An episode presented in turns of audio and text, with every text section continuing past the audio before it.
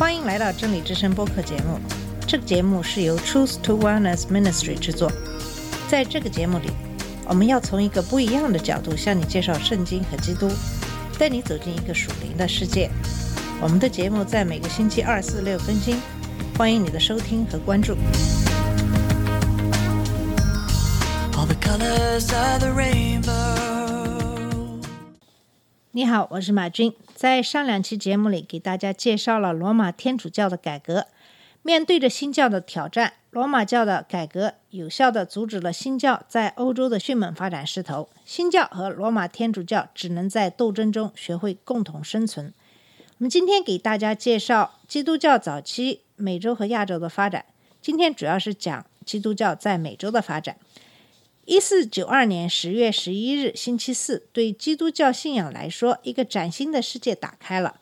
在那一天，克里斯多福·哥伦布，大海洋的元帅，他所发现之地的总督和长官，看到了玉绿色的芦苇，最终看到了我们称为西印度群岛的土地。第二天早晨，哥伦布踏上这座岛屿的海岸，命名它为圣萨尔瓦多，并以西班牙的国王。费迪南和皇后伊丽莎白的名义占领了它。他送给好奇的土著人红帽子和戴在脖子上的玻璃珠子，他们明显感到很高兴。因此，哥伦布思忖很容易通过爱使他们搬移我们神圣的信仰，而不是通过武力。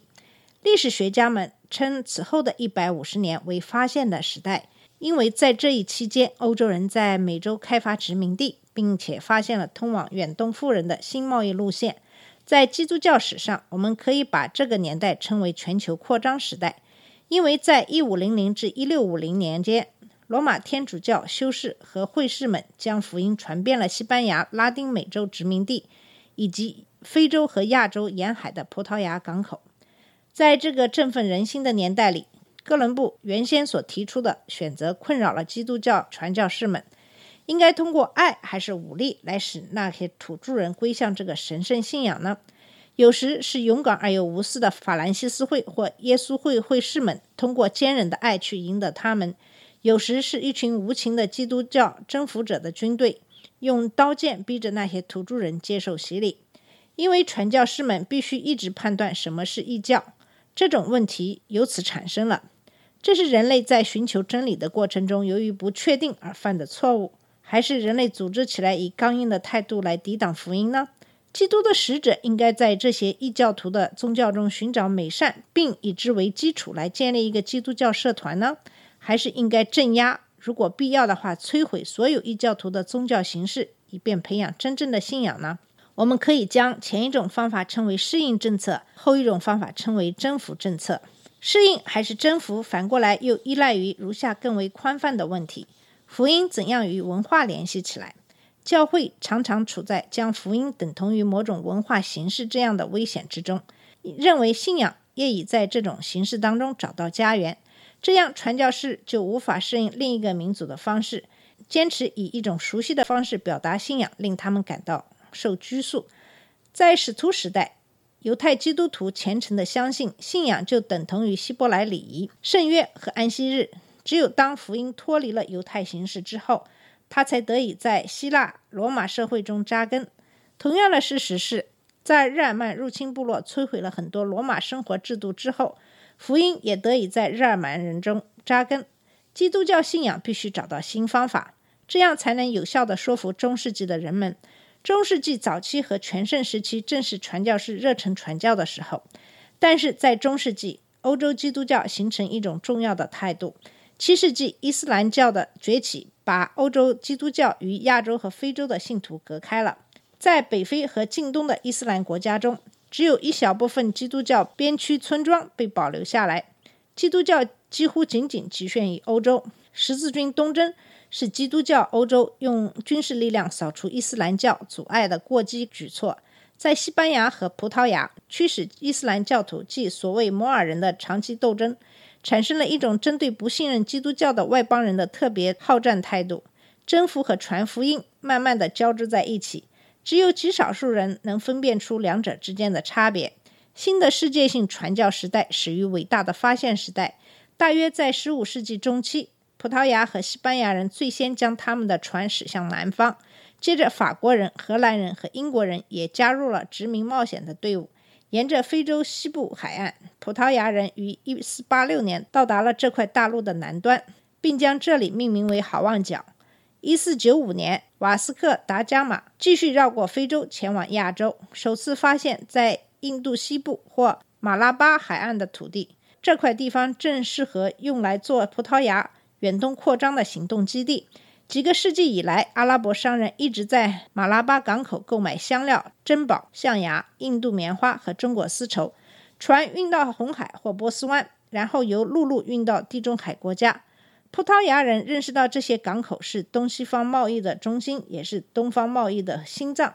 葡萄牙人立刻将不结实的阿拉伯船只赶出了印度洋，他们把马拉巴海岸上的果阿建成其东方商业帝国的中心。接着又向东，在马来群岛和摩鹿加群岛上建立战略基地。一五一六年，他们到达中国；一五四三年到达日本。与西班牙人不同，葡萄牙人并不想大规模的占领和开拓殖民地，他们对土地没有兴趣，也不幻想黄金。他们想要的是贸易垄断，这意味着海上的控制权。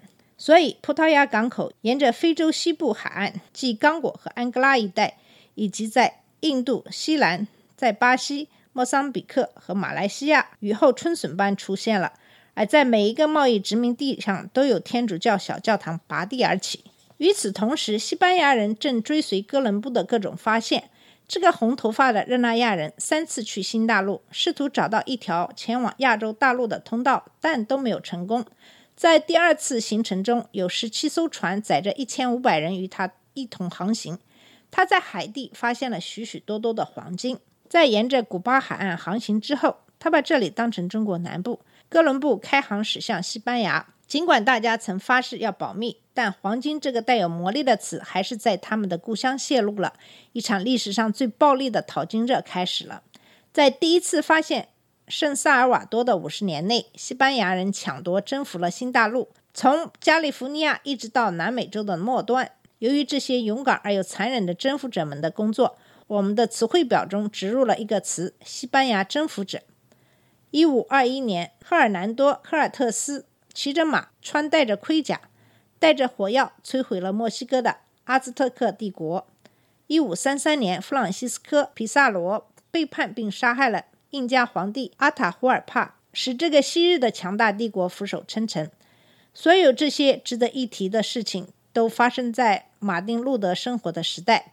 查理五世继承费迪南和伊丽莎白的西班牙王位，成为新大陆巨大财富的继承人。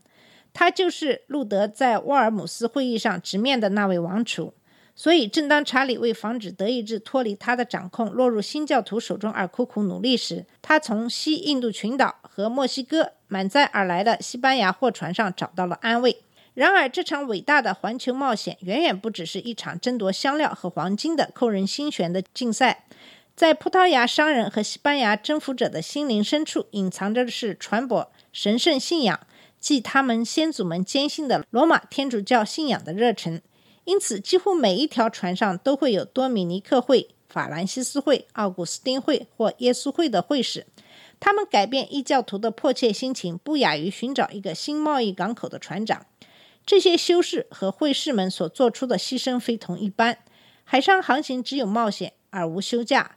一五八一至一七一二年期间，前往中国的三百七十六名耶稣会会士中，有一百二十七人死在途中。由于这些人的努力，在十六世纪，欧洲不仅被分为天主教和新教，基督教也以一种新的方式变得大公了。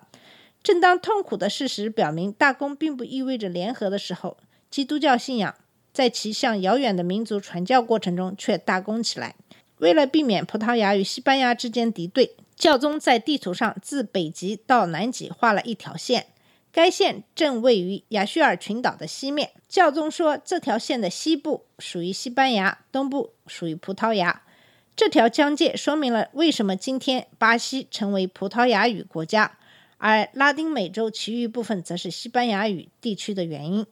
在教宗委托下，葡萄牙和西班牙国王有责任在他们的士兵所征服的土地上传福音。罗马天主教会期望这些王储派遣传教士前往印度和秘鲁，并供养他们在那里的生活。君主们对这些传教士拥有绝对的统治权，并可指定主教带领他们新晋受洗的臣民。因此，这个崭新的传教士时代的根本思想是传播基督徒王储被神圣任命的信徒属灵领袖的思想。他们要从其国土上除去一切拜偶像的迹象。并通过神圣天主教会将他们的臣民带到基督的统治之下。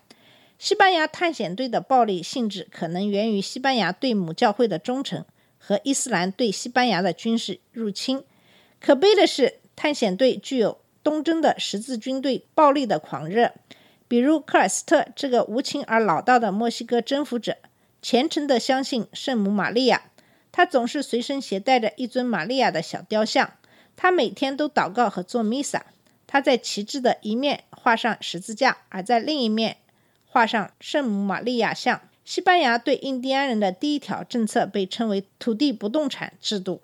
他批准西班牙殖民者拥有大量的印第安人，这些印第安人要在捕获他们的人的矿井和种植园里劳作。这些印第安人因着所受的遭遇，接受了来自神圣信仰的保护和教导。由于印第安人有诸如人祭和拜偶像这类的恶行，西班牙感到自己要义不容辞地阻止这些残暴的行为。因此，在他们的脑海里，反印第安人的战争是仁义之战，就像以色列人反对不敬神的迦南人一样。一五三一年，朱马尔拉加主教从墨西哥写来的信上说，他们已摧毁了五百多座庙宇和两千尊偶像。有一位勇士名叫巴塞洛缪·莱斯卡萨斯，为受压迫的印第安人呼吁。他的父亲曾在第二次前往西印度群岛的航行中陪伴哥伦布。最初，巴塞洛缪与邻近的西印度群岛或墨西哥的西班牙人一样，是基督教帝国主义的拥护者。然而，在他三十五岁的时候，经历了属灵悔改，并被任命为新大陆的第一位神父。他开始感到良心上的痛苦。在一次面对总督和上层殖民者讲道时，他公开的抨击在他周围所看到的残忍。基督徒的神怎么会命令用这种野蛮的手段使人归信基督呢？莱斯卡萨斯遭到普遍的反对，许多人认为他是个空想家，是对西班牙的威胁。一些传教士认为，对野蛮残暴的民族，若不通过必要的武力向他们显明他们的道路是错误的，他们是不会归向神圣信仰的。而一些殖民者则认为，莱斯卡萨斯反对土地不动产制度可能会使殖民地的经济崩溃。然而，莱斯卡萨斯坚持他自己的观点。他曾十四次跨越大西洋，去力劝西班牙领袖们考虑用其他方法来赢得印第安人归向信仰。部分出于他的请求，查理五世于1542年颁布一系列新法规，即《印度群岛法》。这些法规削弱了严厉的土地不动产制度，并建立一项原则，即印第安人也有人权。然而，在西班牙颁布法规是一回事，在墨西哥执行则是另一回事。一五五零年，在尤卡坦半岛的巴里阿多里德举行的一次著名的辩论会上，莱斯卡萨斯主张印第安人具有平等和自由权。他说，唯一使他们归正的办法，就是通过和平的宣讲神的道。和圣洁生活的榜样。他的对手是神学家塞普尔维达，他运用亚里士多德的观点，认为某些民族生来就是做奴隶的。西班牙人，他说，高过印第安人，就好像人类高过猿一样。因此，尽管莱斯卡萨斯尽了最大的努力，基督教帝国主义仍然在新大陆存在，并且阻挡福音在印第安人中间传播。印第安人十分渴望接受基督教信仰。但他们也同样想要放弃这个信仰。在一五二四年到一五三一年之间，法兰西斯会会士们给一百多万墨西哥人施洗。集体洗礼的做法让读者想起中世纪早期北欧的集体归信。对于强调个人在神面前的地位的现代信徒来说，这种做法似乎是在敷衍甚至迷信。有一则广为流传的故事，讲的是科尔特斯在一个小镇上留下了最严格的教导。要当地的居民敬拜基督教的神，并且照管他的一匹瘸腿马。这些印第安人很忠心地遵守他所说的话。他们用水果和花来喂养这匹马，一直到他死去。在他们单纯的头脑里，他们认为这匹马和基督教的神是一回事。后来，两位法兰西斯会会士发现这些印第安人做了一尊马像，把它当成雷电之神来敬拜。在东方，葡萄牙人和西班牙人持相同的观点，他们认为基督徒国王应该向神负责其臣民的属灵利益。结果，果阿这个葡萄牙在东方的商业帝国中心，成了一座拥有很多巴洛克大教堂的城市。这里有一位大主教作为天主教会权威，在整个东亚的代表。而且，葡萄牙当局确保在他们基督徒国王的领土内没有偶像崇拜。然而，葡萄牙人遇到了一个问题。这是西班牙人在美洲人从来没有遇到过的。他们接触到了高度发展的文明和远比印加人、阿兹特克人的宗教强大的多的古老宗教，这对许多基督教传教士接近亚洲民族的方式产生了意义重大的影响。通过征服来使当地人归信的政策，在印度、日本和中国都做了修改，在有些情况下甚至被摒弃，而采用了适应政策，特别是耶稣会会士。他们询问日本、中国或印度的哪些风俗习惯只是社交性的或民间的，哪些是与基督教洗礼相矛盾的。好了，我们今天的节目先到这里。今天给大家讲的是基督教在美洲的传播，在下期节目里会给你讲一讲基督教在亚洲的传播。谢谢你的收听，我们下次节目再见。这里是真理之声播客节目。真理之声是 Truth to Wellness Ministry 旗下的一个节目，由 Truth to Wellness Ministry 制作和播出。如果你有什么想跟我们分享，请给我们发电子邮件，我们的邮箱地址是 truth to wellness at gmail dot com。你也可以直接去我们的网站 www dot truth to wellness dot com 浏览更多的信息。下次节目再见。All colors of